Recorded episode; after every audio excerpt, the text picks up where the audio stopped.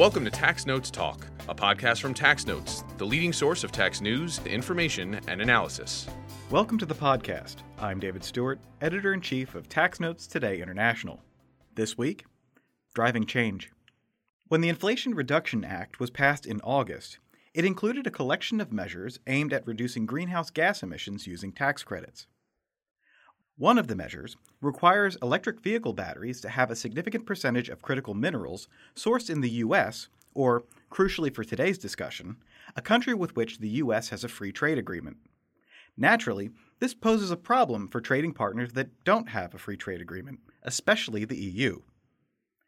So what does the E U plan to do about this? Is a free trade agreement between the E U and U S possible? Here to talk more about this is Tax Notes reporter Sarah Paez. Sarah, welcome back to the podcast. David, it's great to be back. I understand you recently spoke with someone about this. Could you tell us about your guest? Yes, I spoke with Professor Kathleen Claussen at Georgetown Law. She's the former general counsel at the Office of the U S Trade Representative, and she's an expert in international trade. All right, and uh, what sort of things did you talk about? We talked about a variety of things, but mostly we honed in on the trade issues that have arisen from the tax credits and subsidies offered in the Inflation Reduction Act, particularly the critical minerals requirement for the clean vehicle tax credit. We also touched on countries like Japan making a free trade agreement with the U S uh, to take advantage of these tax credits and the potential for the E U to strike a similar deal with the U S. I should note that before we start the discussion, these rules are proposed, uh, so they are still open for comment through the Federal Register notice. All right, let's go to that interview. Kathleen, it is so great to have you on the podcast. Welcome. I'm so happy to be talking with you. Thanks so much. It's great to be here, Sarah. I just wanted to start off by asking you, uh, before we get into the specifics, could you tell us a little bit about your background and areas of expertise? Sure. So I spend most of my time thinking about international economic law on the one side and foreign relations on the other side. So the topic we're going to discuss today is sort of right at that intersection. So that's why I'm delighted to have the chance to, to chat. On the international economic law side, I'm mostly focused on trade, trade agreements, international investment law, sustainability increasingly, and economic security as those issues have come to the fore. On the foreign relations side, I am thinking a lot about how we form agreements, treaties, executive agreements, and how those play out in the U S's international relationships. Great. Well, I'm really looking forward to hearing, you know, some of your views on these questions I have for you. So let's just get straight into it. We want to talk about the controversy that the U S Inflation and Reduction Act has brought with the European Union, but also some of its other trading partners. So just getting right into it, under Section thirty D of the Act, which lays out a clean vehicle tax credit that's worth up to seven thousand five hundred dollars per purchase, the U S has instated this critical minerals requirement, or a number of critical minerals requirements. So eligible taxpayers would be able to claim the credit if a significant percentage of critical minerals like lithium, copper, manganese used in a car's battery were extracted or processed in the U S or in any country with which the U S has a free trade agreement. So very specific, but maybe could you give us uh, a little bit of background about the critical minerals requirement, Section thirty D of the Clean Vehicle Tax Credit, and how it's structured, and then maybe talk a little bit about the controversy that's arisen from that? Sure. So the the history of this change, of course, it connects back to incentives that were already in place and have been in place for some time that perhaps owners of E Vs are already familiar with. These are incentives that were structured in a quite different way in past law. So what the I R A does is is change how that incentive is structured or, or how it's calculated with these new elements that you that you referred to. This is, of course, all connected to concerns about China, how China is very far ahead of, of the entire world on this issue that is of having and mining and processing different types of critical minerals that will be critical, uh, if I may say, to the future of the green energy environment in which we find ourselves and, and toward which the Biden administration is working. So internally in China and in China's international relationships, they're they're so far ahead. Everyone else, except there are a few mines uh, in other places of the world, other parts of the world like Indonesia, Australia, uh, the Democratic Republic of Congo, they've got mines going there and actively working away. But For the rest of the world, these are usually quite far out, right? These are if, where there are some critical minerals in certain parts of Europe. We already we have some in the U S, but to get the permitting to be able to get to those minerals and then lead to their their extraction and their, their processing, still still quite a bit out. So that's the backdrop, is how do we get the critical minerals we need, which are so important for batteries and, and even beyond electric vehicles, right, in other contexts of renewable energy. So that's that's really what's motivating what's happening here.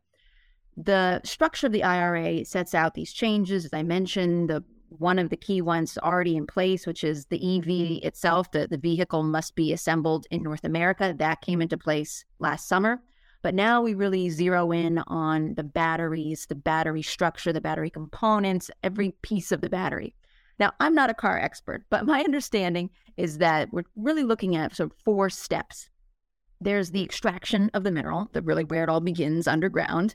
Then there's the processing of that mineral. Then the manufacturing of the battery components for which the minerals are inputs.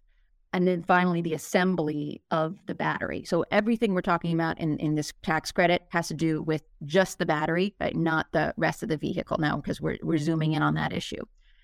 So some foreign companies, some American car companies, they're still eligible for this because they are doing all this work, the extraction, the processing, the manufacturing, the assembling. They're doing it in the United States or in other parts of North America. So it's not an issue for them. But when we start to look more closely for some of these other auto assemblers or these other auto companies, they fall out in one part of the credit or another. So so I want to come back to your point about there's seven thousand five hundred dollars on the line, right? A seven thousand five hundred dollars tax credit for the consumer who's buying the E V. It's actually two separate credits. Each one is worth thirty-seven dollars and fifty cents each. Okay, pretty easy to keep in mind so far, but then it gets complicated. You highlighted how the critical minerals requirement, what you and I in our discussion today will refer to as the critical minerals requirement, that's the one thirty-seven dollars and fifty cents. And then there's a separate thing we don't need to talk about today. It's called the battery component requirement. That's the other thirty-seven dollars and fifty cents. So we're going deeper and deeper into the weeds, but the first thirty-seven dollars and fifty cents credit is tied to whether those critical minerals, and you you put it perfectly well, whether those critical minerals are extracted in the United States or in one of its trading partners, or processed in the United States or one of its trading partners. A certain value of the critical minerals have to meet this this threshold. It's forty percent starting earlier on April eighteenth, this forty percent went into effect. But imagine that in three years, as twenty twenty-six, it's going to be eighty percent. So this is a, a moving target on top of everything else. But we're talking about those ones you said, lithium, graphite, cobalt. They have to be, if, if you, the car you buy is going to get you that tax credit, the original lithium, graphite, and cobalt either need to be mined or processed in the United States or in any country with which the U S has a free trade agreement in effect. So some, some car manufacturers are out in the cold, which means some buyers are out in the cold. Others get to still take advantage of this. It's just a, it's a narrowing list. So that's a quick overview of the requirements. Even for lawyers, it's exhausting, pardon the pun, but uh, it, it truly is. It just it takes you hours to just sort of understand what's going on. Should I go then into the, the discussion of the, of the disagreement, Sarah? Would that be helpful? Absolutely. That was a really great overview. So the, the difficulty begins with that, that language that you only get the benefit if these critical minerals are extracted or processed in a country with which the United States has a free trade agreement in effect. Free trade agreement, key phrase here. So what's a free trade agreement? Maybe that's a reasonable place to start. The reason the E U and Japan are upset is because they don't have one. We do not have a free trade agreement with the European Union. We don't have one with Japan, which is a little surprising, frankly, because they're some of our biggest trading partners, right? But we don't. We have twenty different countries uh, with whom we have a F T A, we'll call it F T A in effect. And when I say that, those twenty countries and, and the, the common use of the phrase F T A, it's things that will be familiar to most people. Most importantly, the NAFTA, which is now U S M C A. We know that recently negotiated by the, the Trump administration. That's the one that comes to mind for most people. But then there are another several countries uh, that we could add to that list. Usually, though, reasonably small trading partners like Chile would be one, one that's important for critical minerals, but otherwise like not a big economic partner.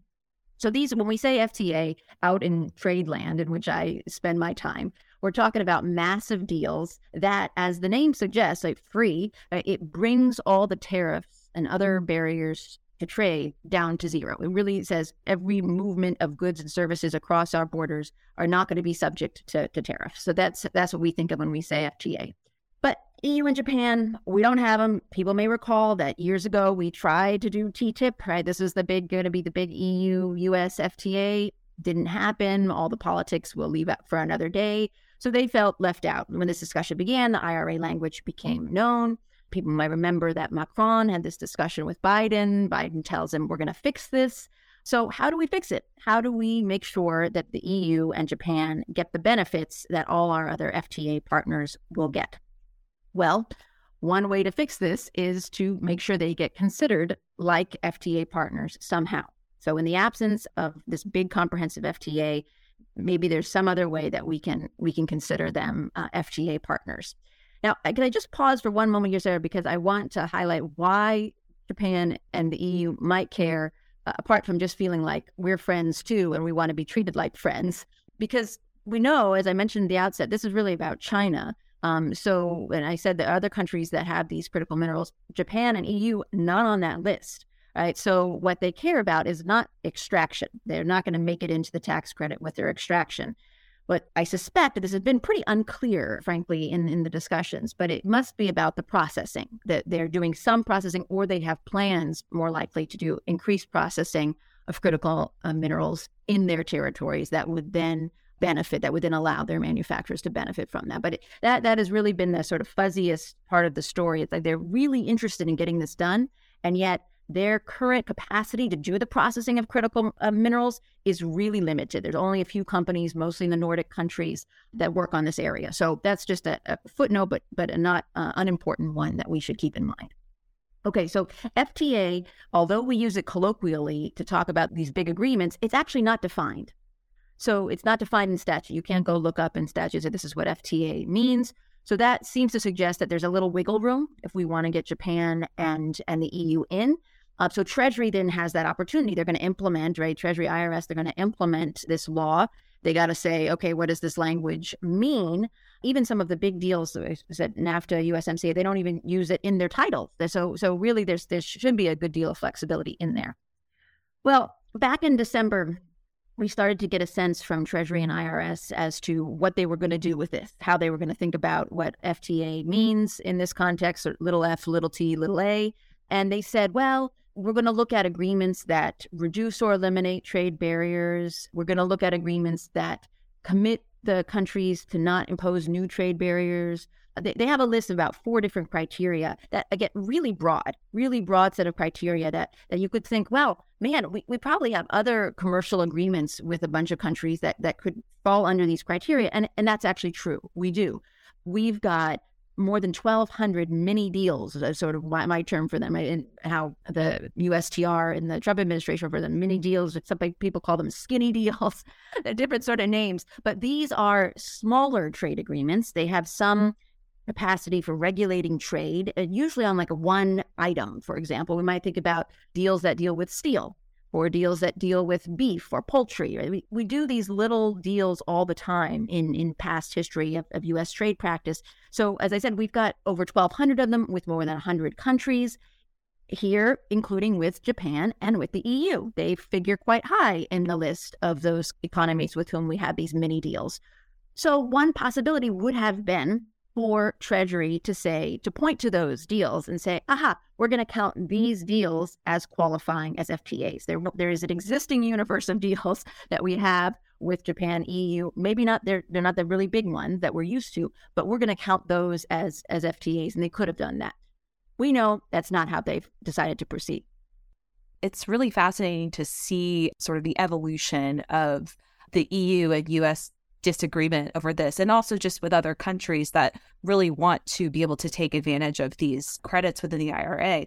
So I did want to ask, when the I R A initially came out, you know, the E U sort of responded pretty heavily with its own Green Deal industrial plan that, you know, kind of was designed to counteract the I R A because it was sort of mimicking many of these domestic component requirements to put together E V batteries and other, you know, sort of like solar, wind energy equipment. And so I wanted to ask, you know, why did critical minerals become sort of the sticking point in this discussion, in this negotiation between the E U and the U S, and also, you know, countries like Japan?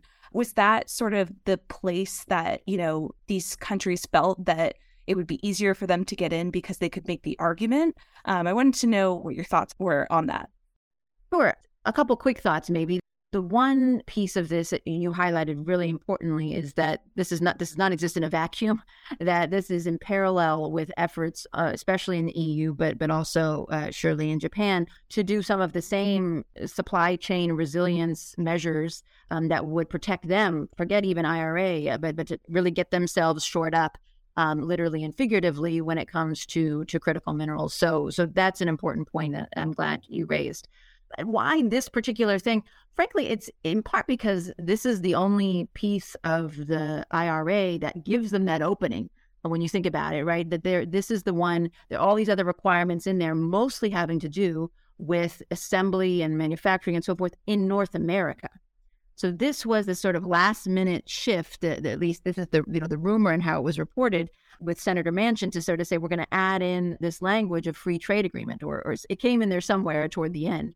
And that provided an opening to to get these allies, these friends, uh, on board in some way to give them more access to the U S market, which, of course, is the most important car market in the world. So so I suspect that's why we're we're spending most of our time on that. They see an opening for themselves to sort of make up the lost space in some of these other areas where, frankly, they probably care more about the other areas, but there's no opening for them to try to change the status quo now that the law's in effect.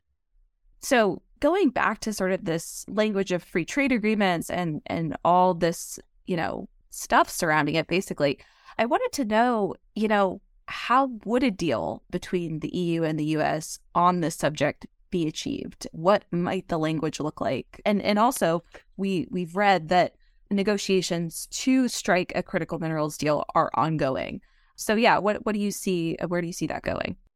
Let me start with the Japan deal, if I could, Sarah, because I think we, we're going to get some lessons from that as we look to the E U. So the Japan deal, we've got it already, right? This is a ten-page deal, not a big deal. Um, and again, both senses of that that expression, because it, it doesn't do very much. At least on these ten pages, if you take a look at it, it's available quite uh, interestingly on the U S T R website. If you go to free trade agreements, Uh, before, a month ago, there it would only have those twenty countries listed. Now, very conveniently, they've added a sentence that says, and we have a free trade agreement about critical minerals with Japan, which for many people, that's an oxymoron. You can't have a free trade agreement about just one thing. That's not a free trade agreement. So that's, that's again, what in, in trade land, people are very concerned about. This is just, this language does not work. But it's there. It's there. You can go read it. The ten pages that they did negotiate very quickly, like super quickly, in such a way that it, it was clear that they blindsided members of Congress, that they were not consulting with Congress along the way. And that becomes a bigger issue as the story as the story goes on. But the, the most important piece is it got done. So technically now, Treasury has said in the, in the I R S Federal Register notice, it, it acknowledges the deal is done. They're going to count this deal as one of the agreements under the definition in the code. So so it's done, and and, and that's that's all that matters at the end of the day. But if you look at it, it's it's very basic. There aren't a lot of binding obligations, but they're not. It's not empty either. Um, and let me just read, if I may, one provision, which says that each party shall maintain its current practice not to impose export duties on critical minerals. So they agreeing there, there no change is going to be made, but we agree we're not going to change it. Okay. Now, again, that may seem insignificant, but it actually is a little bit more significant than than it may come across. And here's why. The Constitution. So Article One, and again, it depends on how, how much of a Constitution lover you are to, to know that in Article One, Section Eight of the Constitution, it charges Congress with regulating commerce with foreign nations. This is critical because Congress then has the prerogative when it comes to regulating trade. It's right there in Article One. Over the years, Congress has typically delegated that authority to the executive, right? We can imagine that we do not want members of Congress out there negotiating our trade agreements. That is not a very fruitful way to proceed. And so they delegate that authority, and they have since the beginning in different forms, to the executive.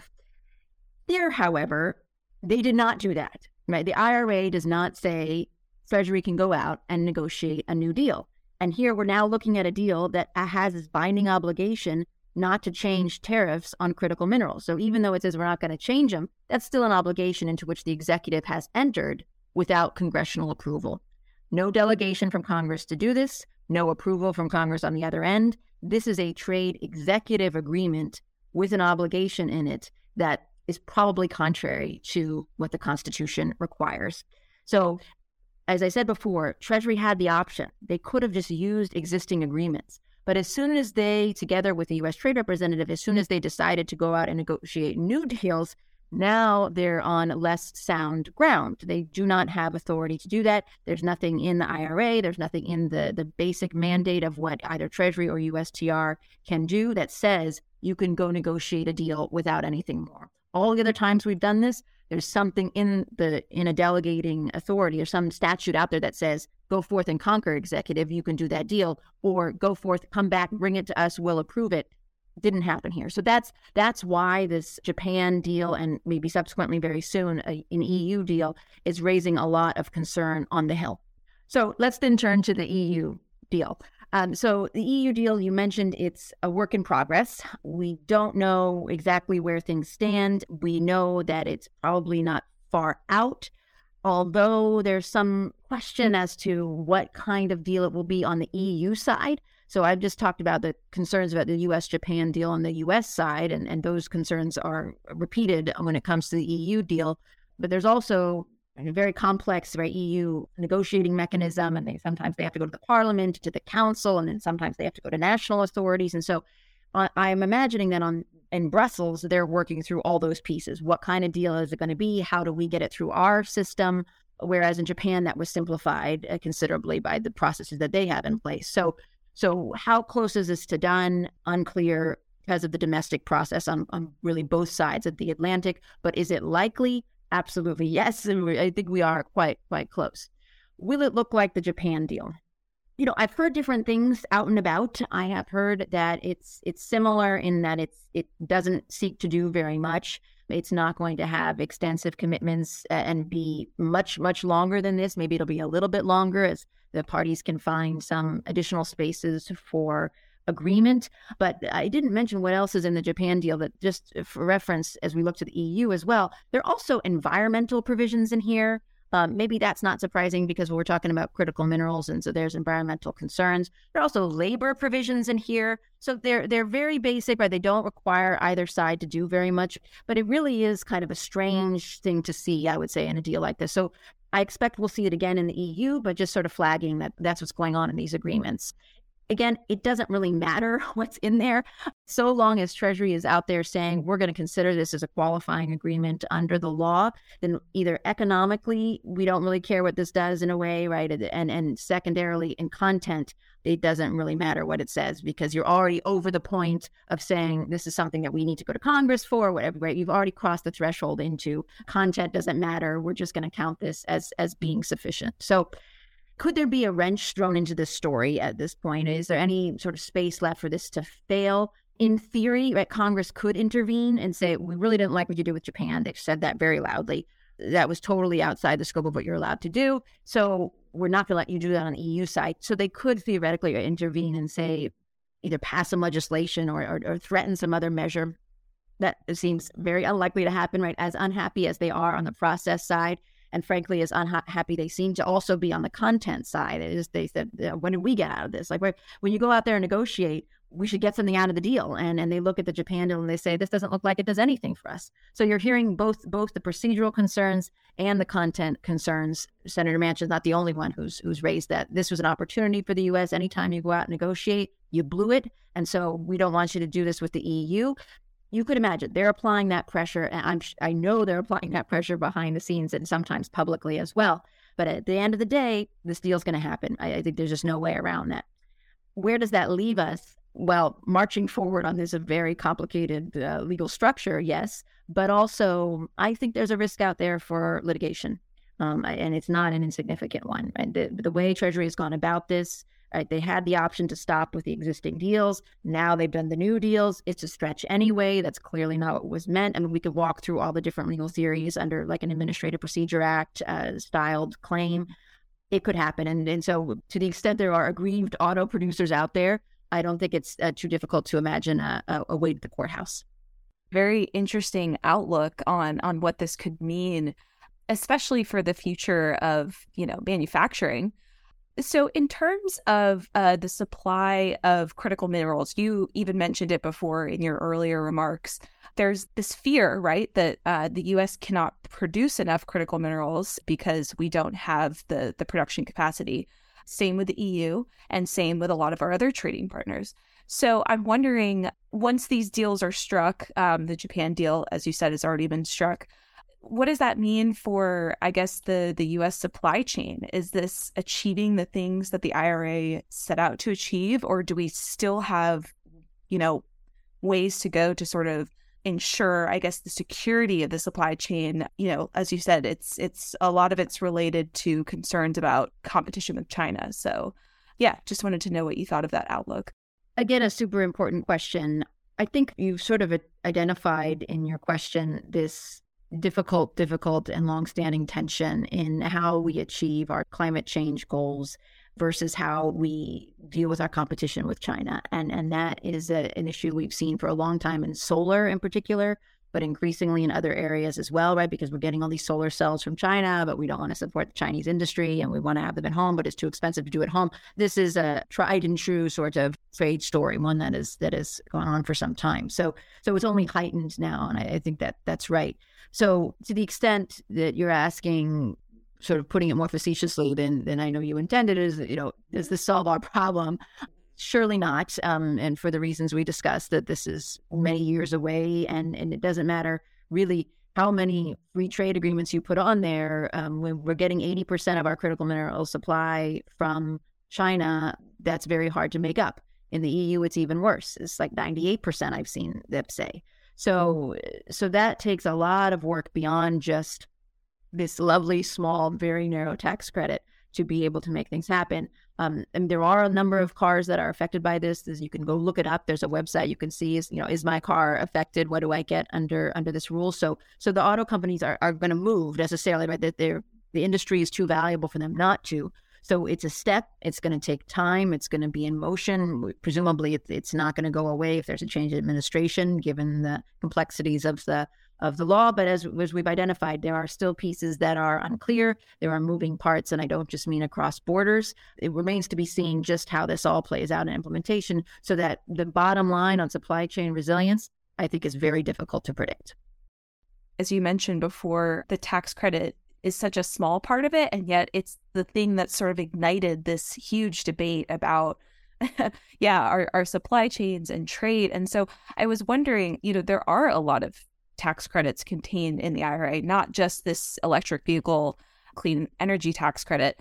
You know, there there's a there's a commercial vehicle credit, there's a advanced manufacturing production credit. So just kind of wondering, do these tax credits sort of have the ability to make waves in the way that this legislation was intended? Did they really think that it would sort of hit this hard with U S trading partners, or does this seem like it's sort of been a, a bit unexpected? My sense is that the waves part um, was entirely intentional, but on the industry side, right? Sort of for the reasons we sort of said, that this is this is intended to move industry toward North America, to do everything here, right?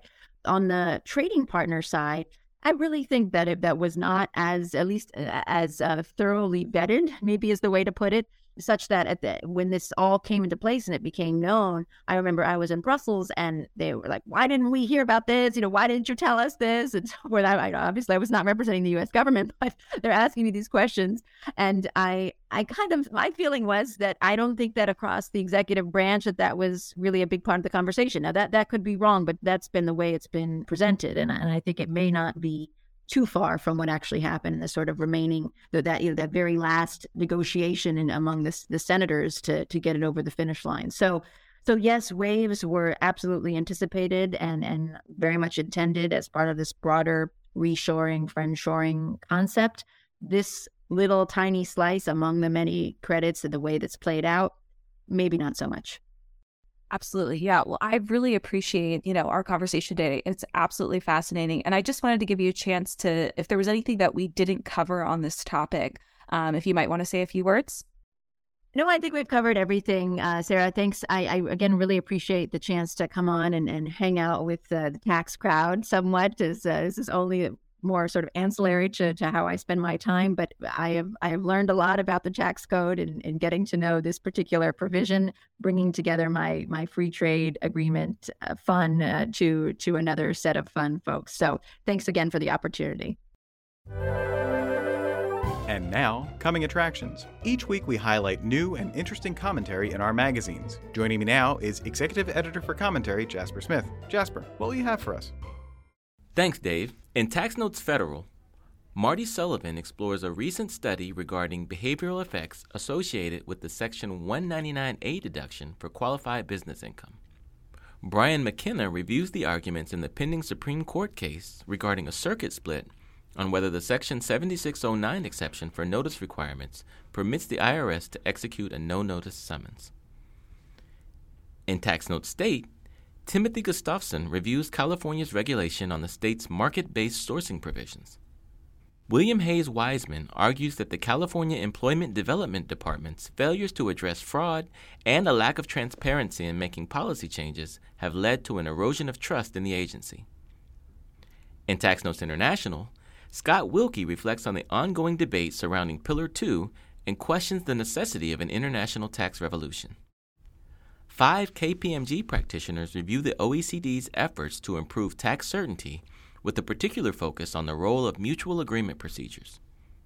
In featured analysis, Robert Goulder comments on the recent Parliamentary Committee report on the U K digital services tax. And finally, on the opinions page, Carrie Brandon Elliott rounds up the IRS's two thousand twenty-three Dirty Dozen tax avoidance and fraud list. That's it for this week. You can follow me online at TaxStew, that's S T E W, and be sure to follow at Tax Notes for all things tax. If you have any comments, questions, or suggestions for a future episode, you can email us at podcast at taxanalyst.org. And as always, if you like what we're doing here, please leave a rating or review wherever you download this podcast. We'll be back next week with another episode of Tax Notes Talk. Tax Notes Talk is a production of Tax Notes. You can learn more about us by visiting www.taxnotes.com slash podcast. When major media wants the straight story, they turn to Tax Notes. Thank you for listening, and join us again for another edition of Tax Notes Talk. Tax Analysts, Incorporated does not provide tax advice or tax preparation services. Nothing in the podcast constitutes legal, accounting, or tax advice. A full disclaimer is included in the transcript.